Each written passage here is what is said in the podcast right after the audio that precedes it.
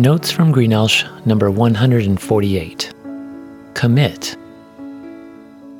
At various times, I've had a chance to discuss the topic of relationships with my high school students. Perhaps you have thought about relationships now and then also. It's an important topic because life is made of relationships. Each of us needs to be loved and in turn needs to love.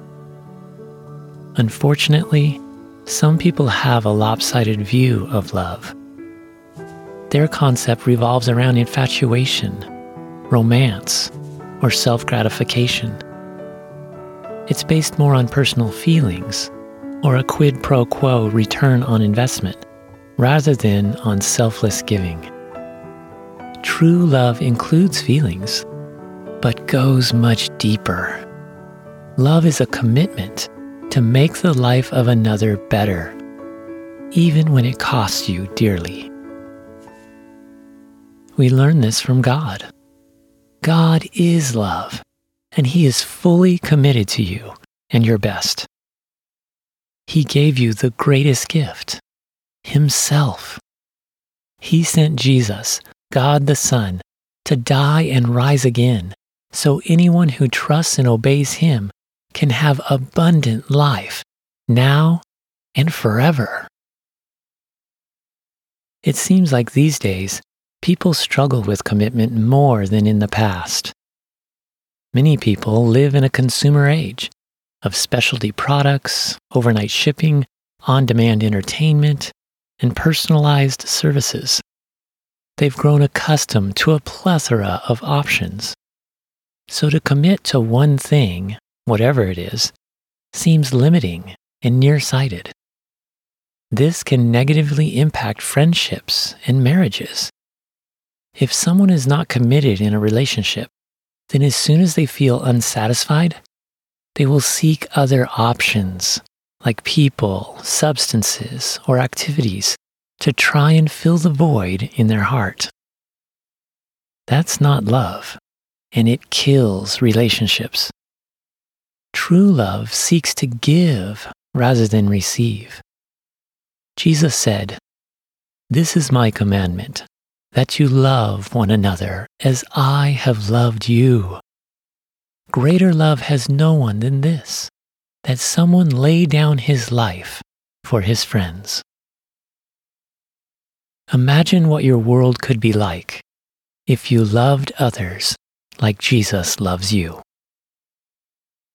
With God's help, you can do it.